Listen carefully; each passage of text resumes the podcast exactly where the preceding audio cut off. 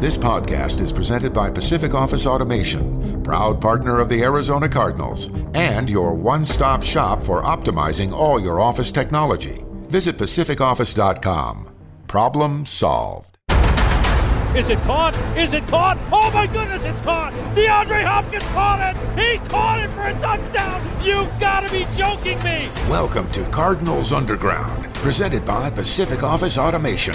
Visit PacificOffice.com. Problem solved. Touchdown, Kyler Murray. That defender is in multiple pieces. Oh, that was nasty right there, right? The latest news and notes from the guys who cover the team. Drilled by Simmons. Isaiah Simmons is balling. Bring it on, bring it on. Slammed to the ground by Budda Baker. Like a torpedo, he came flying into the backfield. I ain't scared of nobody. Here's Paul Calvisi. Who exactly is regular season ready and who is not? A lot of talk on this podcast. now we find out. On Cardinals Underground, brought to you by Pacific Office Automation, proud partner of the Arizona Cardinals. Remember, gentlemen, playmakers make plays, game changers change games, Oh, are we even ready? We're we're a day late. podcasters. We Oh, we'll fill that in. That's up to you guys. I can't do everything around here. Darren Urban, Felipe Corral Jr., Paulie Podcast over here. Are we regular season ready? Felipe, you look like you're energetic. I am, of course. It's week one. Everyone's energetic for this upcoming season with fans and and all that. All You're I ready know- for morning radio there, Felipe. All I know is we did the Cliff Kingsbury TV show and we had to get a seatbelt around Ron Wolfley. So, uh, boom, he was ready to come off the ball right there. He was just, uh, you know, so you can tell based on the body language over there. So I just thought I'd throw that. And look, if Richie Incognito can still be on an NFL roster and just voted a team captain with the Raiders, then you're darn tootin' we can do Cardinals Underground. Here we are, week one, getting ready to go to Tennessee. And did I not just see news that A.J. Brown did not practice with a knee injury? So, if there's one thing that we can say definitively about the Arizona Cardinals right here, right now, everybody knock on wood if you're with me, John Gruden, not because of John Gruden, but because of the karma uh, and the superstitions, the Arizona Cardinals are pretty darn healthy going into the opener, are they not, Darren Urban? Yeah, well, Marcus Gilbert wants to have a word. Uh, I don't Mm. know why you would bring that up the week of a first game. Marcus Gilbert got hurt on a Friday. Oh, now wait a minute. That is bad karma. Why would you do that? That is bad. I didn't. I did not mention that. I'm talking strictly. I- I will say that is- I'm trying to take it one game week at a We- time, and he's going back two years I ago. mean, honestly, the, the the reality is though. I mean, we sat there through training camp and everybody was talking about you know guys missing time, AJ Green, JJ Watt, all this stuff. That's and right. I mean, they're down like their, said their top be- six D linemen were out for a month. and everybody said, "Hey, they're going to be ready for the regular season," and everybody's like, "Uh," and guess what? You know, the only guy, at least this early part of the week, that's missing any part of practice is at this point your third string tight end, Darrell Daniels. Oh, the game's over. So, I mean, that's that's pretty good. I mean, even your guy coming off ACL surgery, Dennis Gardeck, who didn't get hurt until week 15 last year, is practicing full, and he's He trending is? towards I being. did not active. realize that. Really? Yeah. He was in some of those drills, and I was shocked at the end of camp. He, he was in some of those linebackers. No, they're position drills. It wasn't team. It wasn't on 11, 11, 11 on 11. But I mean, he's bouncing around, moving laterally. He actually was in a pass rush drill. Felipe Dennis Gardeck. I, man, that would be gravy. That would be great if they actually got him back in the month of September. That would be outstanding. Hey, Paul, we've been covering Dennis Gardeck's journey back to the field since the offseason. You know, he was part of one of the episodes on Flight Plan. He has his own show on our Arizona Cardinals YouTube channel called How I Got Here. So he's been at the facility, I kid you not, ever since he got cleared to do some type of activity. He's been here 7 a.m. in the morning, puts in the work on the field in the re- in rehab. He's in the weight room. He's been putting in work for this exact moment. So to me, seeing him at the facility all throughout the offseason, it doesn't necessarily surprise me that he's back on the field in position drills.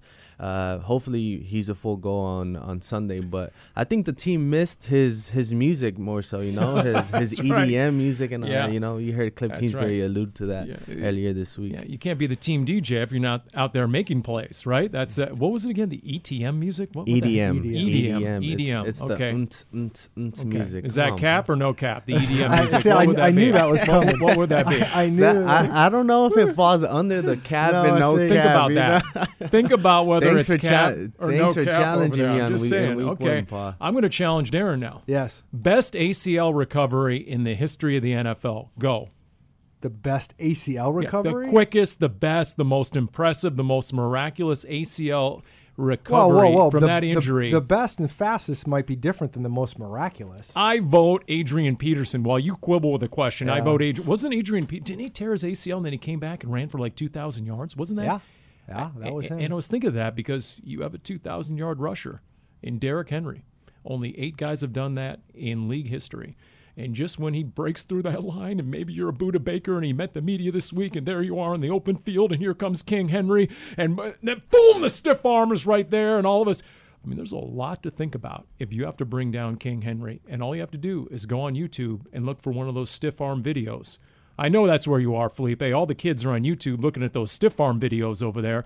As uh, Derrick Henry can make you look bad and make you feel bad in the open field. But if there's someone on that on that defensive side of the ball that's not necessarily afraid to go after Derrick Henry, I think you mentioned him, right? Budda Baker is one of the right. most aggressive You're right. tacklers in the NFL. So uh, I thought Yeah. it was funny how I, when they were interviewing Isaiah Simmons during his press conference appearance, he was like.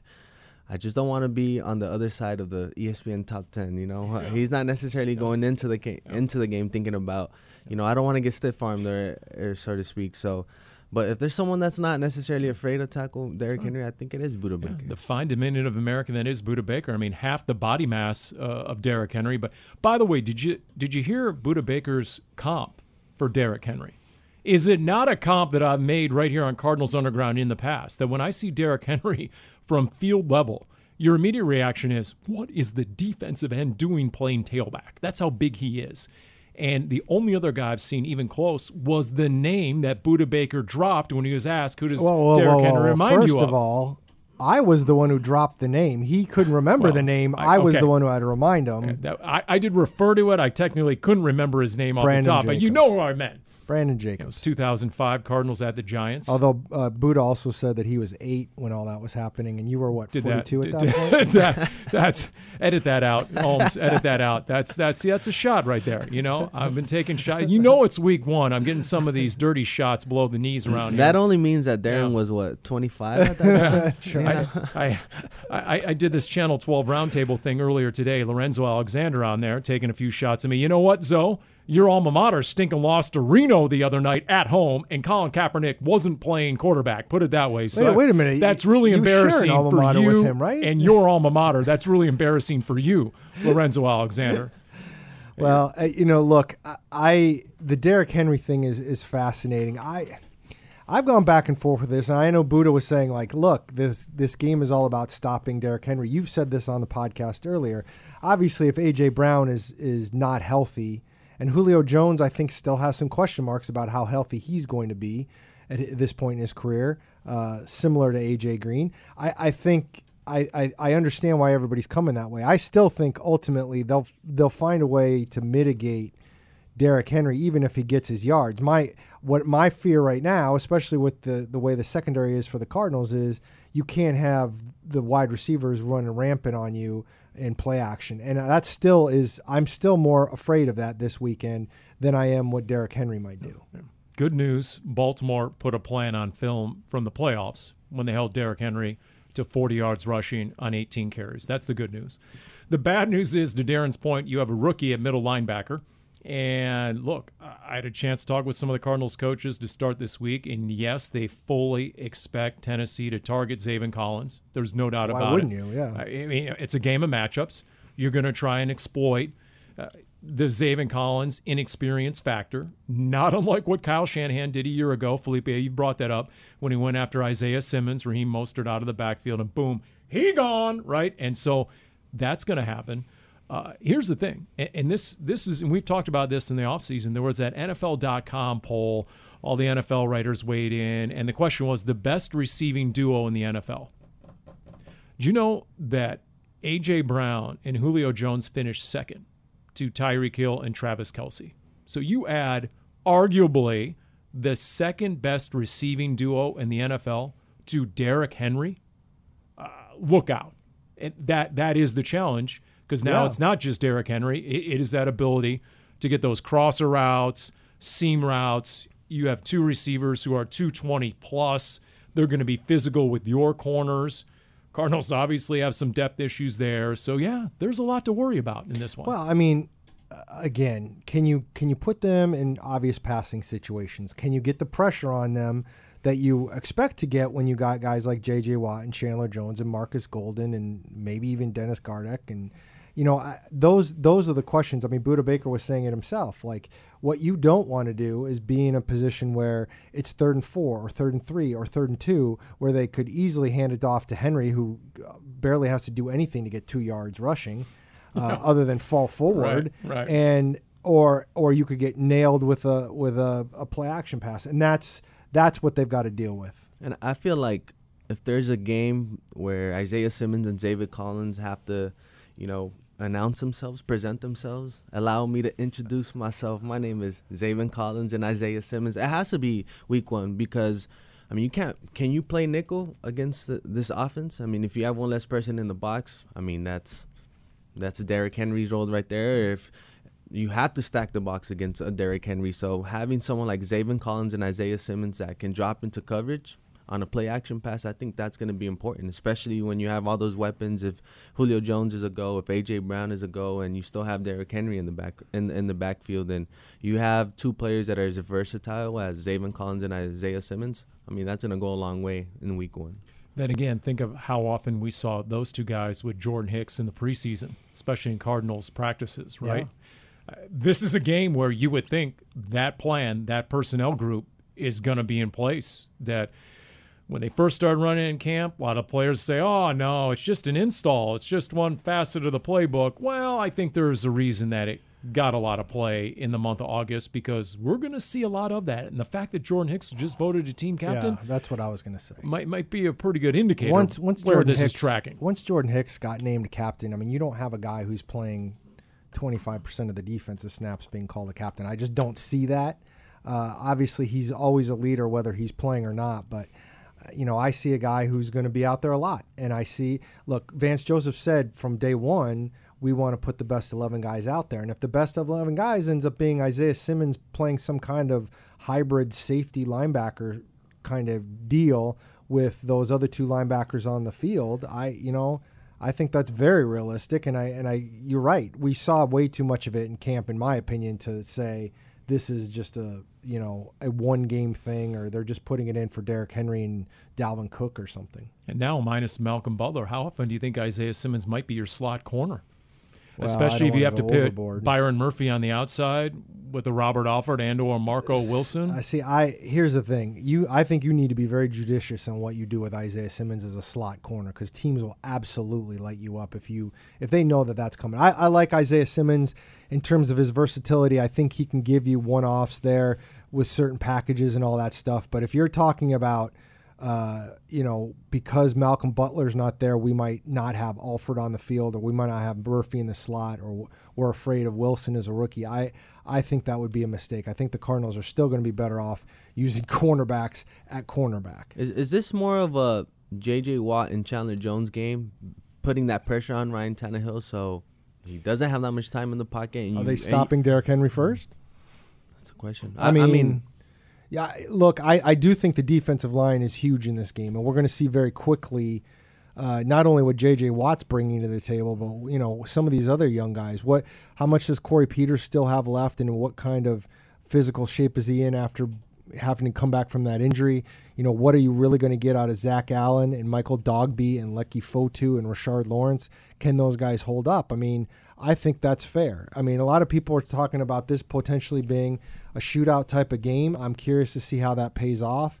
Our old uh, cohort, Kyle Odegaard, was tweeted out the other day that the the according to Football Outsiders, the uh, for projections, the Titans are going to have projected to have the worst defense in the league.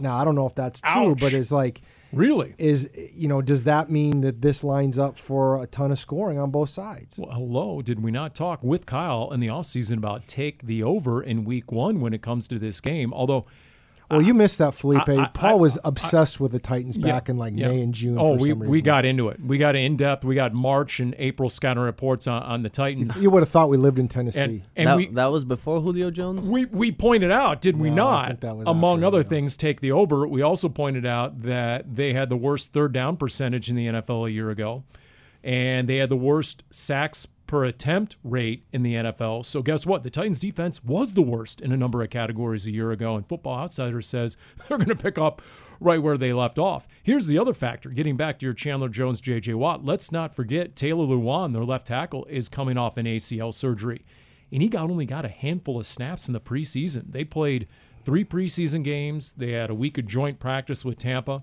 which right there makes me wonder. Okay, they're already a physical team. They did a joint practice with Tampa. That got feisty. They played three preseason games. You just hope because every game plan gets thrown out the window if you don't match another team's physicality. So, I, to me, yes, it starts with stopping Derrick Henry, but beyond that, even before that, you got to be physical with this this Tennessee team because that's the personality of the head coach. But I'm real curious if you want to talk about a game of matchups. Taylor Lewan, the left tackle, against Yes, Chandler Chaparral, Jones and J-. J.J. Watt. So, look, it's a Tennessee team. I ripped this. Uh, this is from CBS Sports. They tweeted out. Here you go. It's our it's our shout out to analytics. Uh, you know, our, our ode to Kyle on this one. Since 2019, RIP Kyle Odegaard. the Titans lead the NFL in the following offensive categories. That's over the last two seasons. You ready? Touchdowns, plays of 50 plus yards, red zone touchdown percentage, and rushing touchdowns. Not a surprise on the last one, that's for sure. So you have a lot to worry about if you're Vance Joseph in that Cardinals defense. There's no doubt about that. So, uh, what else concerns you about this? In fact, here was the question on Channel 12. They said, What position group concerns you the most? I think we've already covered corner. We already talked about inside linebacker. Anything else that's on your radar? Any other areas you're like, hmm, you know what? My boxers might start bunging when it comes to the Cardinals and this position. I'll, I'll defer to you, Felipe. I'll, I'll be honest at this point. I mean, again, we touched on some of those other positions. I, I, I'm I'm kind of you know as we sit here a couple days out, I, I'm kind of over the whole you know what are we going to see?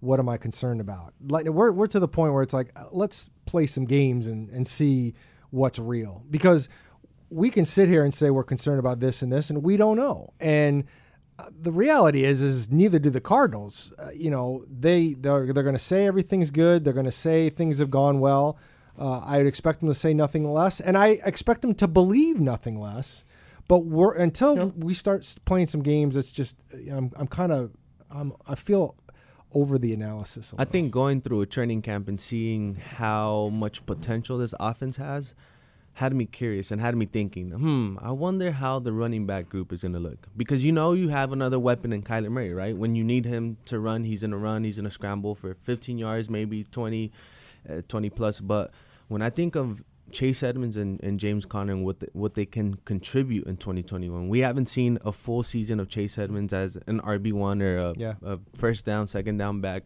James Conner ha- didn't have the best season last year, but you know he's gonna get the the red zone touches. So I'm just curious to see how that's gonna play out. I mean, you know, Cliff Kingsbury loves to hand off the ball. You know, he loves to pass it to his back uh, to his running back out of the backfield. But until we see, like like Darren said, until we see an actual game to see how it's gonna develop and how it's gonna end up being, you don't know who's gonna, you know. Be the RB one or who's gonna have the better season the first couple of weeks. So I think that's what I'm more, more curious about. I, I got to be honest. Two things pop into my head. One, I'm enjoying the idea of Felipe thought bubble over his head as he looks in the mirror and goes, "Hmm, what what will these running backs look like?" I just just by himself with his bowl of oatmeal. just I I, re- at I the- walk past Chase and James and I'm like, huh, I I'll- wonder what's. I'll be honest. That's Deep a great point. with Felipe. I feel like I do feel like and I was thinking this the other day, interestingly enough. I was thinking to myself like we talked all about the running backs for a long time and then I feel like it completely fell off the radar. It hasn't been a subject that we've talked about that many people have talked about. And it and it, it does hold such a huge key, Paul, for this offense and you know what kind of balance they can get, what kind of uh, push forward can they can get. I mean, again, we were talking to Kyler this week, and the, the question of how much he's going to run comes up, and what wasn't brought up within the segment of whether he's running or not, or if his legs are a luxury and all that good stuff is he has to if the rest if the rest of the running game doesn't really come together, and if the rest of the running game does come together, you you give yourself a little more freedom. I want to see what the Cardinals offense and the running backs look like in the red zone.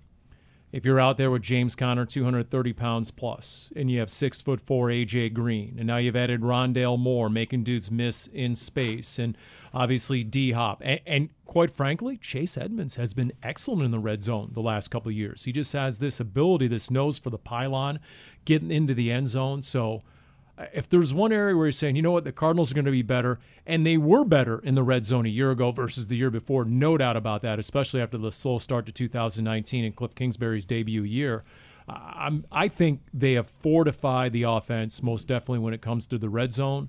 Kyler Murray was asked about his weapons. I, I liked his response. I'm now quoting Kyler, and this is just in general with the weapons at his disposal. He said, and I quote, If I don't make things happen with what I've got, then I'm not doing my job. He's right. I like hearing that. I like hearing that. That sounds like leadership to me. That sounds like a guy talking to the entire locker room and saying, you know what? It starts with me. I'm QB1 around here. I got to get my job done, and we're going nowhere unless I do. I, I like the sounds. I like hearing the week before from Christian Kirk that Kyler Murray is sending these video clips to receivers. Hey, man, I'm thinking about this, or you might want to think about that. I like hearing from what three different players that his arm strength is better. He's got better velocity and zip on the ball. So have quarterback will travel, and so far so good. What we've heard about Kyler. Is it more on Kyler, or would you add? Would you split that pressure between Kyler and Kingsbury? Because when I think of Kingsbury, I mean he finally has the weapons that he's been wanting since year one. He has the Rondale Moores, the AJ Greens. He got Rodney Hudson. So, yeah, a lot of the pressure's on Kyler coming off a Pro Bowl year and going into year three, and you know he's closer to getting that that juicy extension down the road and, and so forth. But I also think that a good amount of the pressure's on on Cliff Kingsbury, especially when you talk about the NFC West and the performance against you know the Niners, the Rams, the Seahawks, and so forth. So I don't know. That's a that's a Well- again deep thought. Something, Yeah. man. You know, speaking of deep thoughts, so you know, there's always that that classic deep thought: is it the X's and O's or the Jimmy and Joes? You know, what what is it exactly? So it comes down to that. I'll say this because here's another popular question. I'm sure you guys get it when you do other media. Is Cliff Kingsbury on the hot seat? Man, if you had a dime for that every time we've heard that leading into this season. Here's my response. Guess what? If it's a top five offense or it's a top 10 offense and they're lighting up the scoreboard, but the defense fails, or the special teams is a disaster, or they're riddled with injuries like the Niners three of the last four years where Kyle Shanahan has lost double digit games, then it's not on the head coach.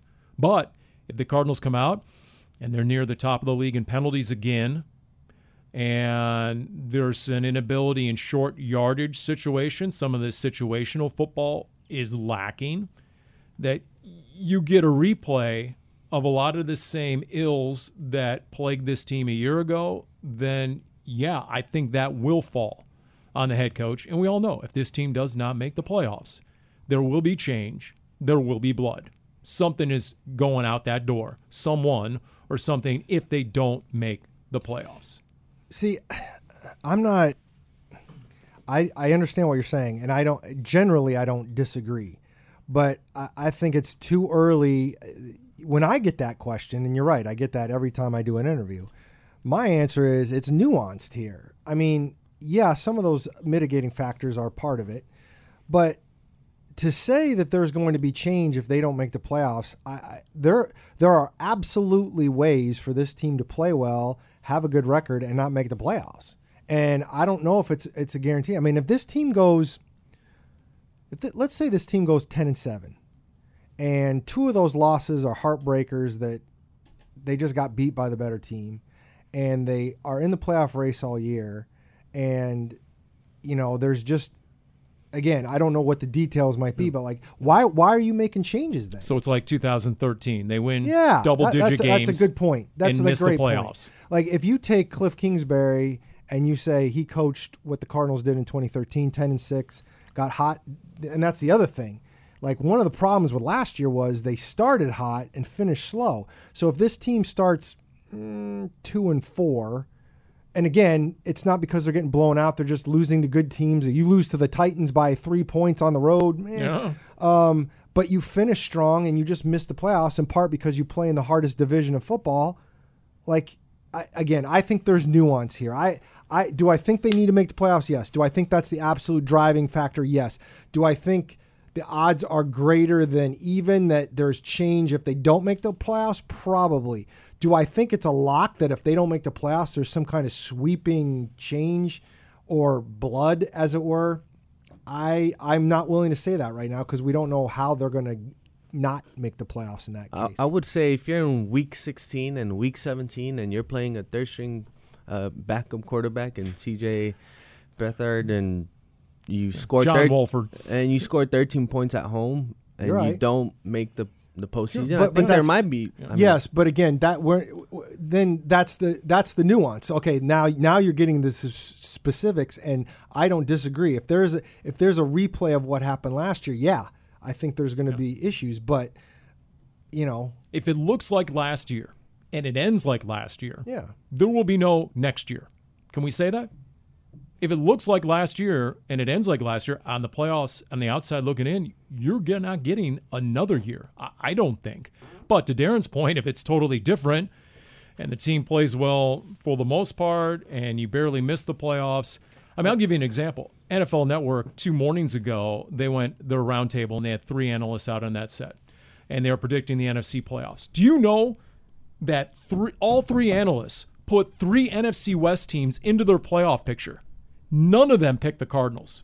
Every one of them picked the Rams, Seahawks, and 49ers. does that surprise you though? No, I wasn't totally shocked. I thought I thought maybe Schrags might have taken a car. Come on, Schrags, you know, he's usually but he's been burned by that the last couple of years. Okay, I get it. But and I'm smiling right now when I say that. But see to me, I'm going to reverse engineer the division as long as we're going to talk about this a little bit going into the season opener at Tennessee here on Cardinals Underground, brought to you by Pacific Office Automation, proud partner of the Arizona Cardinals. This is just me. Seattle, not buying the defense, definitely not sold on the offensive line. So, uh, okay, I'll wait and see there. The 49ers, if you're going with a rookie quarterback, game over. Jimmy G, uh, I don't, they obviously don't have a lot of trust in Jimmy G. And on that defense of the 49ers, the secondary is very suspect. And where are they getting a pass rush other than Nick Bosa? Fred Warner, but you got to blitz him. So we'll see. I have a lot of respect for Kyle Shanahan. And then the Rams are the Rams. You haven't beaten Sean McVay yet. I think they upgraded a quarterback with Matthew Stafford. They had the number one ranked defense a year ago. I get it. Brandon Staley left. They lost some parts over there, but that's still really stout with Aaron Donald, Aaron Donald and Jalen Ramsey. So right now, you can go ahead and put it down. I have the Cardinals in second place in, in this division and making the playoffs. But once again, that's me, and I I base it on watching last year. The kicking game at times was disastrous, cost you a couple of games. The penalties were really costly, obviously. So if you have a much better kicking game, which I think you can count on with Matt Prater, who has already hit a game tying and game winning field goal in a preseason game, and his kickoffs are pretty darn impressive. And they try to hold anybody and everybody accountable for any sort of pre snap penalties in the month of August. If you're bullish and optimistic that's going to work, and you can stop beating yourself in that category, then to Felipe's point, you had a team that should have been a playoff team a year ago if they would have beaten one of those two backup quarterbacks down the stretch. So that's why I arrive at a second place finish for the Arizona Cardinals in the division, the toughest division in football. Well, I, look, I'm not going to look. Once they got to six and three, that team should have made the playoffs, and they should have made the playoffs. And I'm taking it in totality. I'm not just going to sit there and say they should have won one of the last two games. I mean, there were other games for them. They should have beat Miami at home. The Patriots. You know, they should have beat the Patriots. So, you know, you can look at it both ways, and and I don't disagree with any of that. But, um, you know, every year is a different year, and I want to see, you know, exactly where this goes. Like Felipe said, I want to see the running game pan out. I want to see what the inside linebackers do. I want to make sure that they can still repeat the pass rush. Yes, they get Chandler Jones back. Uh, and they had that amazing year last year. Are they going to get the kind of pressure they got last year? If if you think about the NFC West, and to your point, Paul, I think they can come out in second place because on paper, I believe they have the second best quarterback in that division, and they have, if not the best offensive line. So you put you put Kyler over Matt Stafford right Of now. course, I mean just his versatility, just what he did in weeks one through ten before he suffered that that injury. I'm not I'm not saying it's it's not, but I also don't think that it's. It, some people would say that it's not necessarily a lock. And then you, you think about the the weapons that he has on the offensive offensive side. I mean, aside from the Seahawks, can you say that the Niners have a better wide receiver wide receiver group?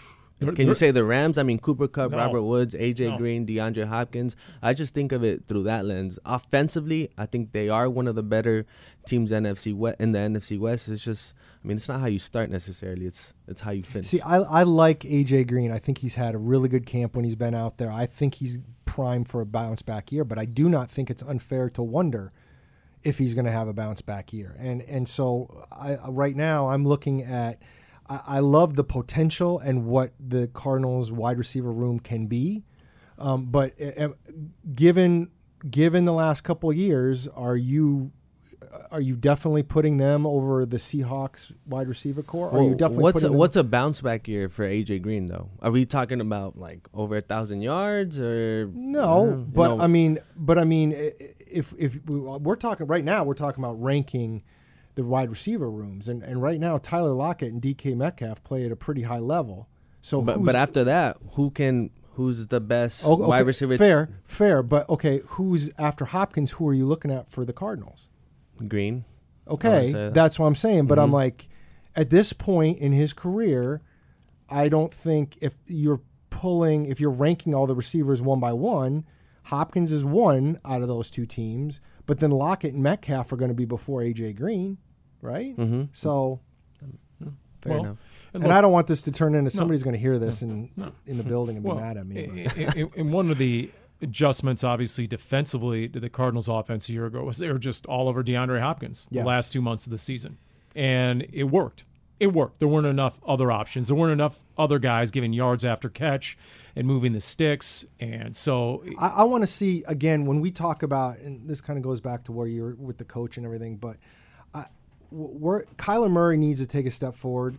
I I think we need again there needs to the evolution of Cliff Kingsbury as play caller, play schemer is also here, and and he's acknowledged that early in camp when Chase Edmonds said, "Hey, we need to do a better job adjusting," and Cliff's like, he agreed with him, and and I, and I think that's big, and and that's another reason when we sit here and say, you know, when I'm kind of saying I'm over the analysis, that's why I want to see what this looks like in real time. I want to see when the games count what he's what we're pulling out, and you know, I know.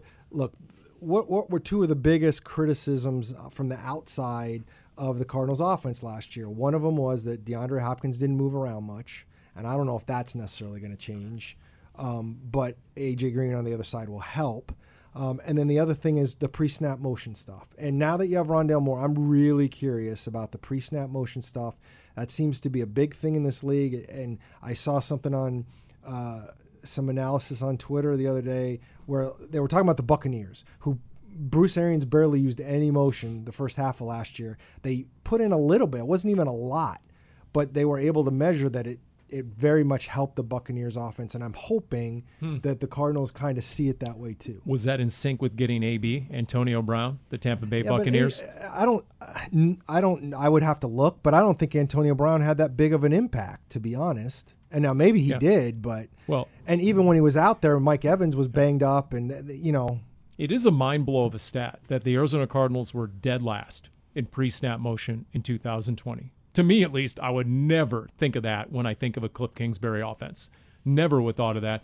But did he truly have the personnel? and that's that's a big uh, Rondale Moore. That's where you're talking. now. And when we talk about personnel, and look, the most poignant, insightful comment of all of Cards Camp was on day one. You referenced it. Chase Edmonds talking about Yeah. what happened to the offense and or more importantly, what defenses did to adjust to the Cardinals offense. And guys, we talked about it in November and December. Did we not adjust to the adjustment? The onus was on the Arizona Cardinals. Here's the rub. Is I might be over my skis with the X's and O's, but go uh-huh. ahead and follow me here, okay? Lorenzo Alexander isn't here. Ron Wolfley isn't here. Okay. There's no Drew Stanton or KVB or Rob Fredrickson. So here I go. Defenses, not only did they use that mush rush approach, but they went with a lot of five down linemen. So now the Cardinals' offensive line could no longer go in these sort of combo blocks. And it made every single offensive lineman have to single block their guy. Mason Cole wasn't up to it yep. that was a liability. He was getting blown off the ball, put on skates, and driven into the backfield, which was very problematic for your five foot ten quarterback, and it messed up a lot of plays. So now, when you talk about personnel versus the X's and O's, what is a coach supposed to do about that? if your center is a liability every single snap, and that's how defenses have adjusted, there's not a lot you can do Get a new center. other than sending a fullback screaming into the A gap. I, don't know. Yeah, you know, and a lot of people thought Lamont Gaillard should have been the guy down the stretch a year ago. Well, he had some injury issues, but I got a plenty of those texts from some of those armchair quarterbacks asking why Lamont Gaillard wasn't in, and I just said like, pipe down. Uh, you know who you are out there. And so now you have Rodney Hudson in there, and you are hopeful you have solved that problem. That now your center is an anchor, and he's stout, and defenses won't be able to take that approach. So these are all some of the wrinkles Uh, and look, layers I- to how this year leads in, last year leads into this year. I think, you know, I've in my 20 plus years of covering this team, I've been around poor teams, and I've been around poor teams that when we were at this point, I knew was a poor team. This is not it. This team absolutely has the capability of winning the division. It absolutely has the capability of getting to the playoffs. And I don't want to ever make it sound like it doesn't. And I think these are some of the reasons, as you were just pointing out, and, and some of the things they fixed. Now, again, we're going to talk about it. Any anytime you start talking about what's going to happen during the season, injuries are the first thing. If you don't stay healthy, especially at certain spots, you're probably screwed. And so that's going to be a big deal. But the the the ability is there. Now, does that mean they are definitely winning 12 games? No. Does that mean they don't have the capability of ending with seven or eight wins? No. I mean, they have a tougher schedule, um, in my opinion, and and we're going to see how this plays out. But this team is capable. Now, the question is, can they take that step? Whether it's some of the coaching parts of it that we talked about, or whether it's Kyler Murray taking that step up, whether it's the running game Felipe was talking about, whether it's the inside linebacker, whatever you want to talk about. I mean, that's that's what the ability is there, the possibility is there. That doesn't guarantee anything. Can we agree that a lot of the season is going to depend on Kyler Murray's performance on the field, where whether he's, I mean, if he stays healthy down the stretch and he can continue being versatile, I feel like that's a, a big reason why Cliff Kingsbury couldn't get, you know, creative offensively down the stretch in the last five weeks because he was trying to protect his quarterback, his, you know, franchise quarterback. If that's why I like the Rodney Hudson addition. You know, in my two years, three years of covering the team, since you guys like to like to glow, I tend to go to the people that play the ga- the game. So I went to Rolando Cantu, an ex Arizona Cardinal offensive lineman, and I asked him, "Yo, what does Rodney Hudson do for the Arizona Cardinals?" And he basically said, "Man, he's all about timing." And I feel like the more years you play in the NFL, it all becomes timing. So if you're you know, down the stretch, Mason Cole had a couple of, of penalties, you know, in crucial games that ended up not paying off for the Arizona Cardinals. So the fact that you added Rodney Hudson, that means more protection for Kyler Murray. That means less possibil- possibility of getting hurt down the stretch, and that means fina- the finale is he can continue to perform at the level that he was performing in those first 10 weeks of of the season last year. So I personally think that a lot of it's going to come down to Kyler Murray's performance. And that, that's why I feel that the pressure is on him the most. Uh, I'm going to put Darren on the spot because I walked in the press conference a little bit late, and when I walked in, it was Cliff Kingsbury talking about Rodney Hudson and how quickly he's adapted to the offense. Uh, is is that is that was that the gist of it? I, I well, it didn't was quite the it was the tempo of the offense. the tempo. Okay, actually going okay. So that's and, and you know what? I- I'll say this in defense of Zaven Collins, there is no tougher offense to try and get a defense ready for than the Arizona Cardinals in practice. Because there is no ref over the ball. There's no one regulating it, and the Cardinals are on the ball ridiculously quick as an offense when they're going 11 on 11. It is play after play after play in succession. Here we go, here we go. And you've got a rookie middle linebacker, and it's swimming. And you know what?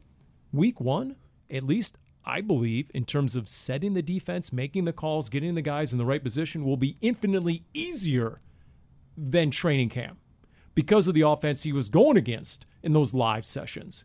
Because the Titans aren't going to go at that clip. Nobody's going to go that fast. So honestly, I think Zaven Collins might be breathing a little bit easier come September 12th, just based on the fact that, hey, I do have a little more time to think out here before they snap the ball. Oh. Now, when they give that ball to Derrick Henry, that might all come That's to a what I was quick about to end. say. Yeah. I wonder what he's thinking at the line, or when he's setting up and he sees a guy that's his height, his built, like about to get the hand Felipe out in front of the mirror again. Yeah, I'm Thought just thinking. bubble. I'm with- I was just interviewing Zaven, so I was, it came to my mind. Um, I wonder how what's gonna go through your head when you see Derrick Henry across from you, and he's your the same size, the same build, and everything. So, I mean, Did, did you simulate a Derrick Henry stiff arm with Zaven and see how he'd attack the stiff arm? Like, you know, boom, throw him a stiff arm and then see how he, he grabs it and rips my, it away. my stiff arm compared to Derrick Henry's, I mean, I think they probably they're probably at the same level, right? If, if I would have tried to stiff arm Zaven, he would have been like, "Dang, that's You know Derrick what? Henry." Like, Here, here- since it's week one, I'm going to give you guys a flaming Skip Bayless hot take here, right off the right. Out, I mean, it's about time here on Cardinals Underground, brought to you by Pacific Office Automation. You ready for this one? The best thing that will happen to the Arizona Cardinals in terms of a week one outcome that will serve them the best in 2021 would be a three point loss. A team that got over its skis, started feeling itself, started smelling itself, said, hey, we've arrived. How many guys have talked about it, either openly admitted it? That's what happened as a team and was part of the problem down the stretch. That maybe the attention to detail might have waned. We've arrived. And a lot of guys learned that lesson the hard way. So I'm gonna say absolutely not. If they were eh, look, if you're that's why it's a hot take. if you're 12 and two, maybe a three point loss, it would be good. Out of the box, giving away a win that you could have had. Not, I'm not saying they would have given it away, but saying it would be better if they lost. Hell no, hell no. Was it 2016 they came out of the gates and they lost at the very end to New England, right? At Yep, home? Yep. And, and remember, BA? Sunday night football, baby. BA never stopped talking about that loss the entire season. it cost them. It They got, did. they got off the rails right out of the box, It, it did. And, and everyone sort of dismissed and they should have won that game. That absolutely. That was the Brandon Williams game Yes. where he gave up the, and the brutal cat, and the ME Catman and game where he missed the field goal. is Oh, that when Jimmy G started that game? yes. Yeah. Yes, yes. That because Tom Brady was out the first four games because of Deflategate. Deflategate, right? Mm. Think about that. He had to serve a four game suspension for Deflategate. Think of some of the other stuff that's transpired and hasn't been penalized nearly as punitively as as that. That's that was lopsided. In retrospect, that was pretty ridiculous. There's no doubt about it. Here's the other thing about the game on Sunday: crowd noise. Cardinals have actually worked with crowd noise. They've had to work on the silent count, something they didn't have to do last year.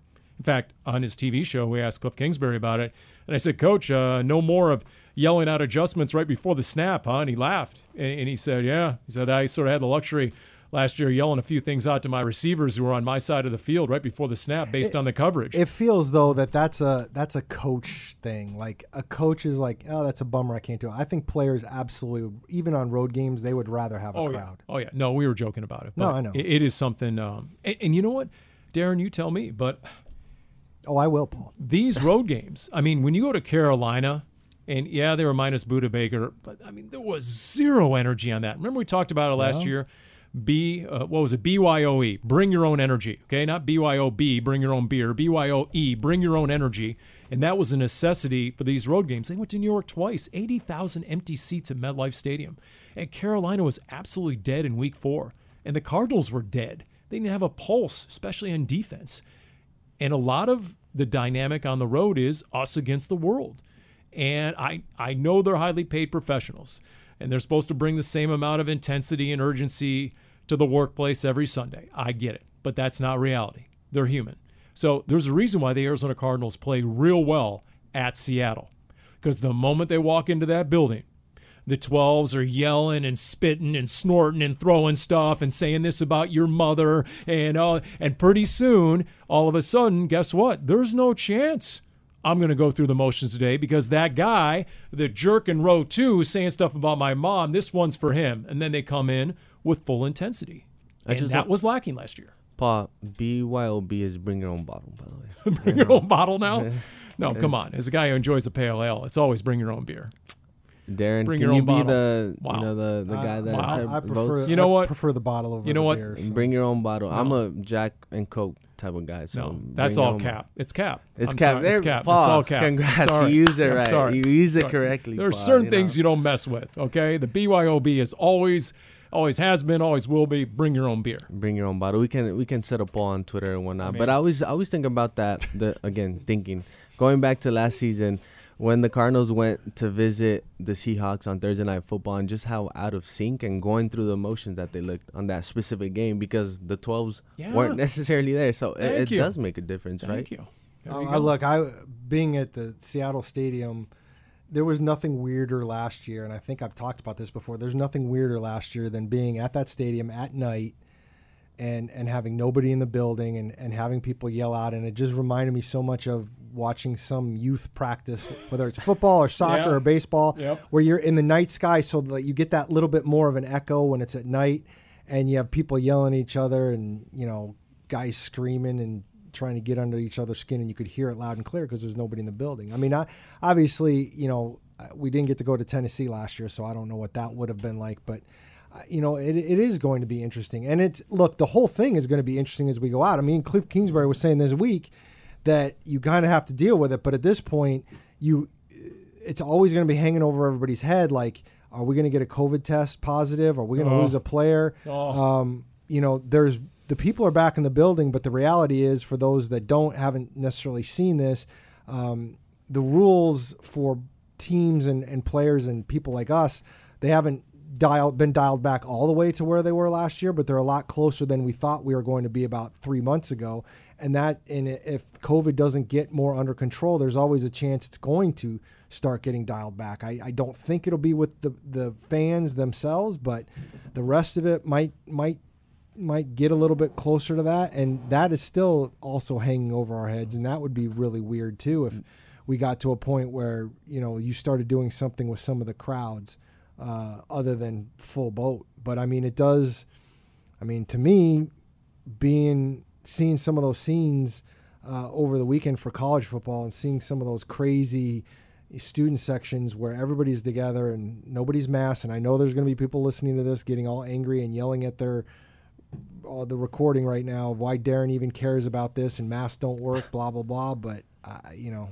It sounds like you're in favor of going back to daily testing. I'm not. No, I'm not. Trust me, I'm not in favor of going back to daily testing. Daily testing was enough for me. But I understand the people that are arguing that, and this and the reality is, is this isn't necessarily getting a lot better, and there is this variant out there, and you know, I'm just keeping with the subject.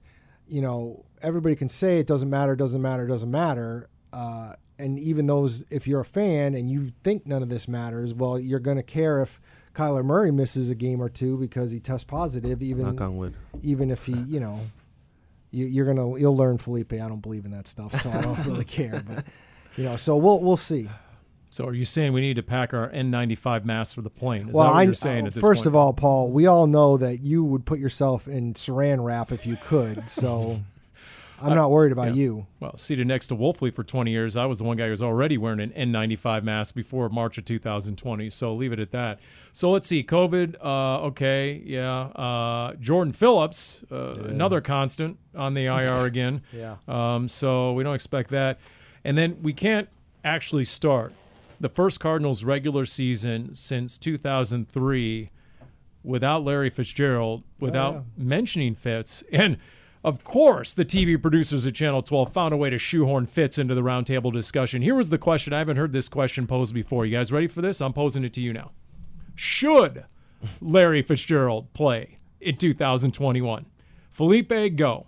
I think that's the first time mm-hmm. I've heard that question. Should you know? he play? So now we're not only trying to figure out if he's going to play, but now we're actually trying to dictate his life. Put down the driver and the pitching wedge and the hybrid three wood. Should he play football in 2021? One of these days when Darren isn't necessarily paying attention to his phone, I'm gonna just go take Larry Fitzgerald's contact and text him and call him myself, see if he actually answers and knows who I am. Do you think I have the credentials of a Darren Urban? No, He's- not he- not even close. You know. See, he's he's he's he's squ- he's quibbling over here. He's trying to defer away from the question itself. He's trying to either buy himself some time or just avoid the question altogether. Uh, how do you answer that question for anybody? Here, here's a, here's a better question. Here's a better question because I, I don't know if we can sit here and say should he play, because I mean you're talking about I don't care who if it's Larry Fitzgerald or Kyler Murray. If you're sitting there saying yeah he should play when it's not our bodies on the line out there. So here's my question for you. I mean, you, Paul. Barry Sanders should have played back in the day, and he walked away. Can I say that? Okay. Here's my question: If we're going to play shoulds, should if if Larry's not going to play, should Larry Fitzgerald say he's retired? Ooh. Yes. ooh, ooh. This this is a little bit more. Mm, I mm, understand. mm. Do you guys think Well- it puts the organization in a awkward position? Why? that j- I mean, Well- let's say in November they're in playoff contention, and he's like, "Okay, I want to come back." Do you think that's going to happen? I think honestly, I mean, you know, obviously you guys know him better than me, but if I was Larry Fitzgerald, six four, you know, 220, 225, and I have a chance to make it to the playoffs one last time and potentially, you know, win a Super Bowl ring and whatnot, I would I would consider it. I mean, again, it's it's me, like you said. Yeah, We're not the ones putting putting our bodies on the I've line or said this. whatnot. I've said this a million times. One, I don't think he's coming back. Two, I think the reason he's not saying it is because, and I and he said something this week on his radio show that kind of, I feel backed me up a little bit when he when Jim Gray asked him, "How are you handling not playing this game anymore?"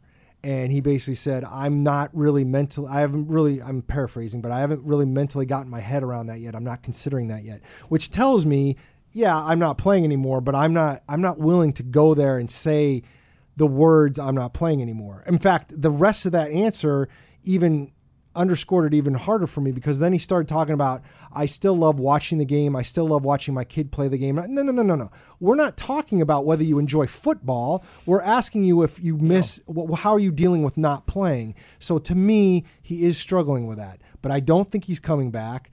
Um, I, I I think you you talk about knowing somebody. Can I can I stop you right there? He keeps using the two words right now.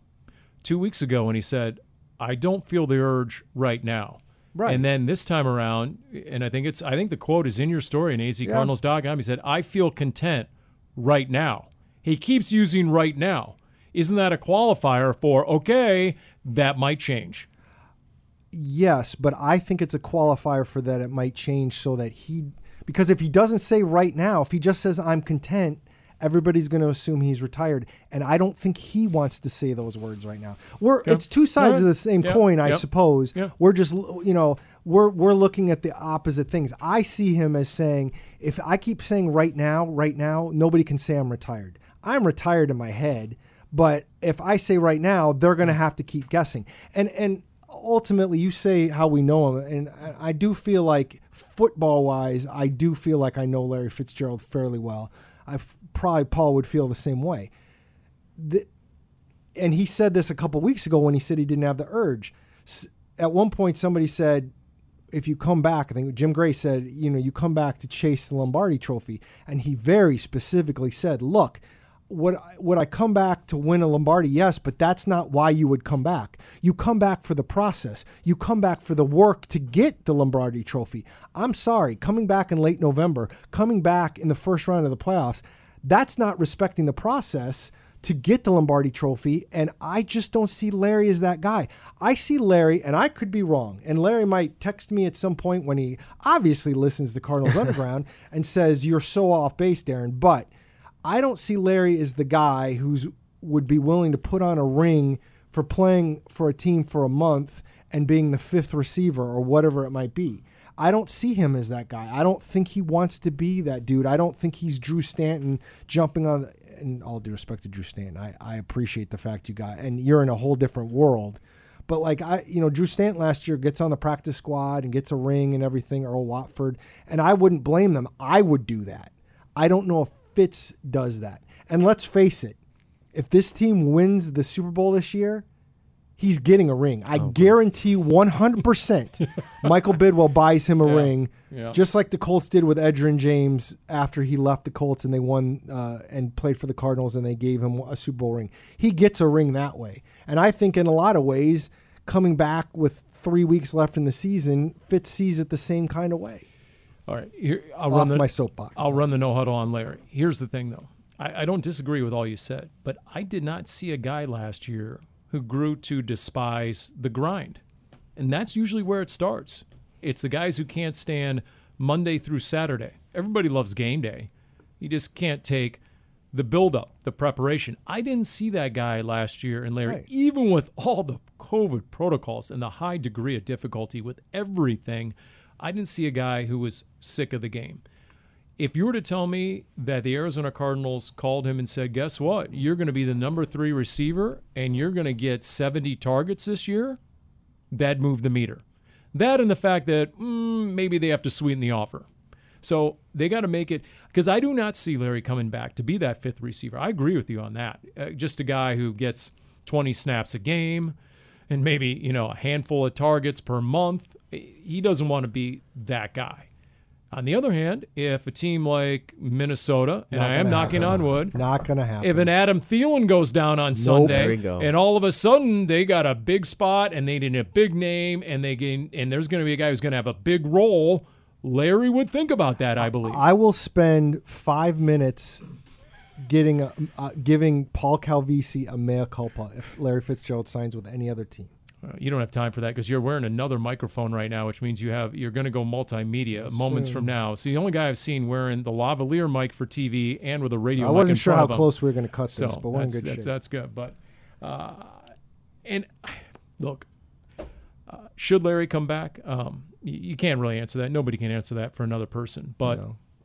I wouldn't be shocked. I, I really wouldn't. Uh, he's seen other guys do it. He's seen the uh, Dwight Freeney's of the world come in in the middle of September, even October, and guess what? It's a long season. And if the Arizona Cardinals suffer some sort of injury, you know, epidemic in the receiver room, he's getting a call. I, okay, I, I agree with that. I mean, circumstances, if they change, could change. But, you know, as it stands right now, I, I don't see it. I don't see it. Tampa, right? You're looking at me, Felipe. You're saying he's going to You- Tampa. see, he's going you to read Tampa. my mind. Yeah, I know. You read my yeah, mind, There we, go. We, we got was- that ESPN going between us. You know, that's good. I was good. thinking of Uncle Uncle Bruce over there, and you know, But you know cousin- what? Cap. cou- But you know what? cousin Tommy. the fact that he hasn't brought himself to say the R word, okay, let's just, I mean, I do remember, and I shouldn't say this because Felipe is going to be all over it, but I do remember having a hard time saying the word f- 40 when I turned 40. I had a hard time saying the five letter F word.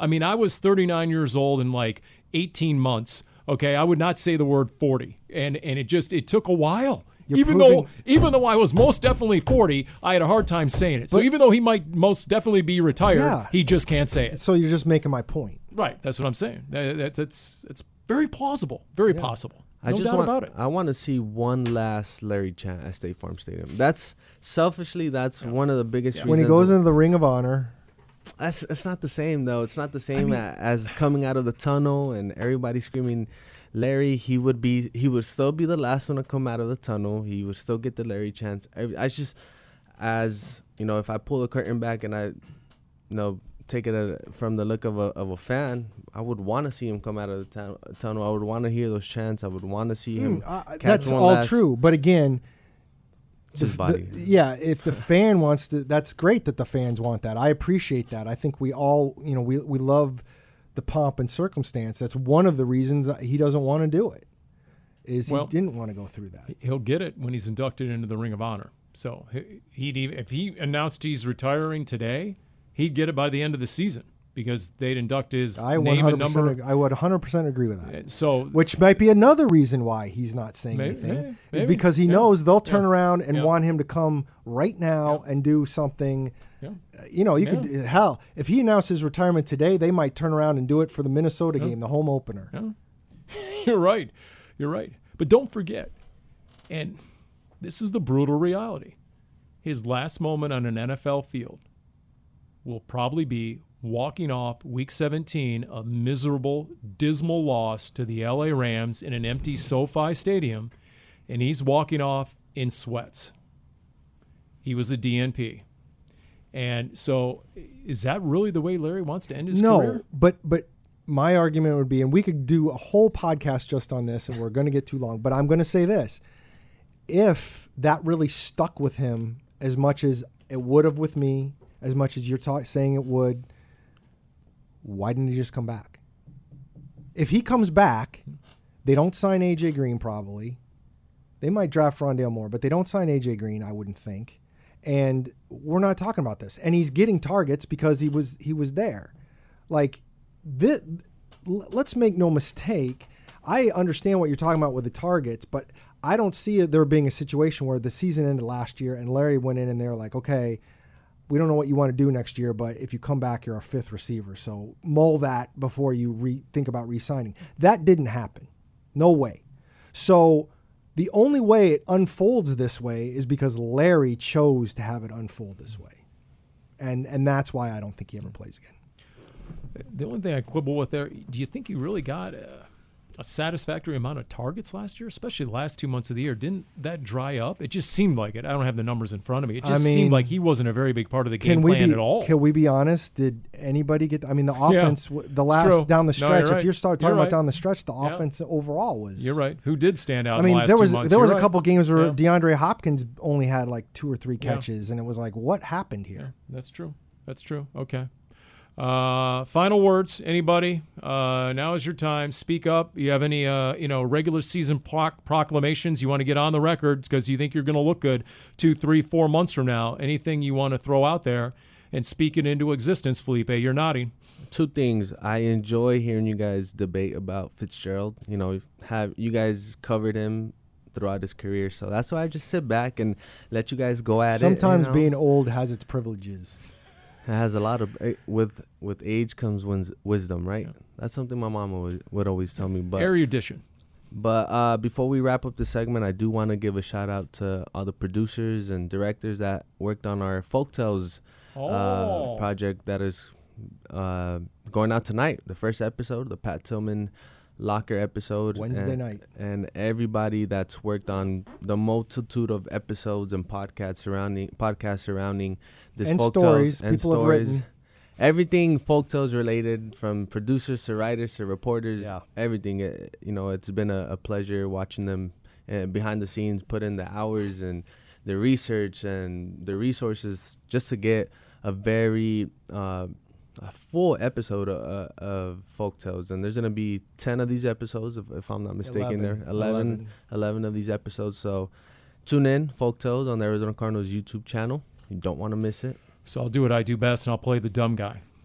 Folk tales. It's going to be some of the all-time best anecdotes and stories in Cardinals history. That's what You these are. You can't tell the Arizona Cardinals history without story, Paul. Boom. There you go. I love it. The play on words.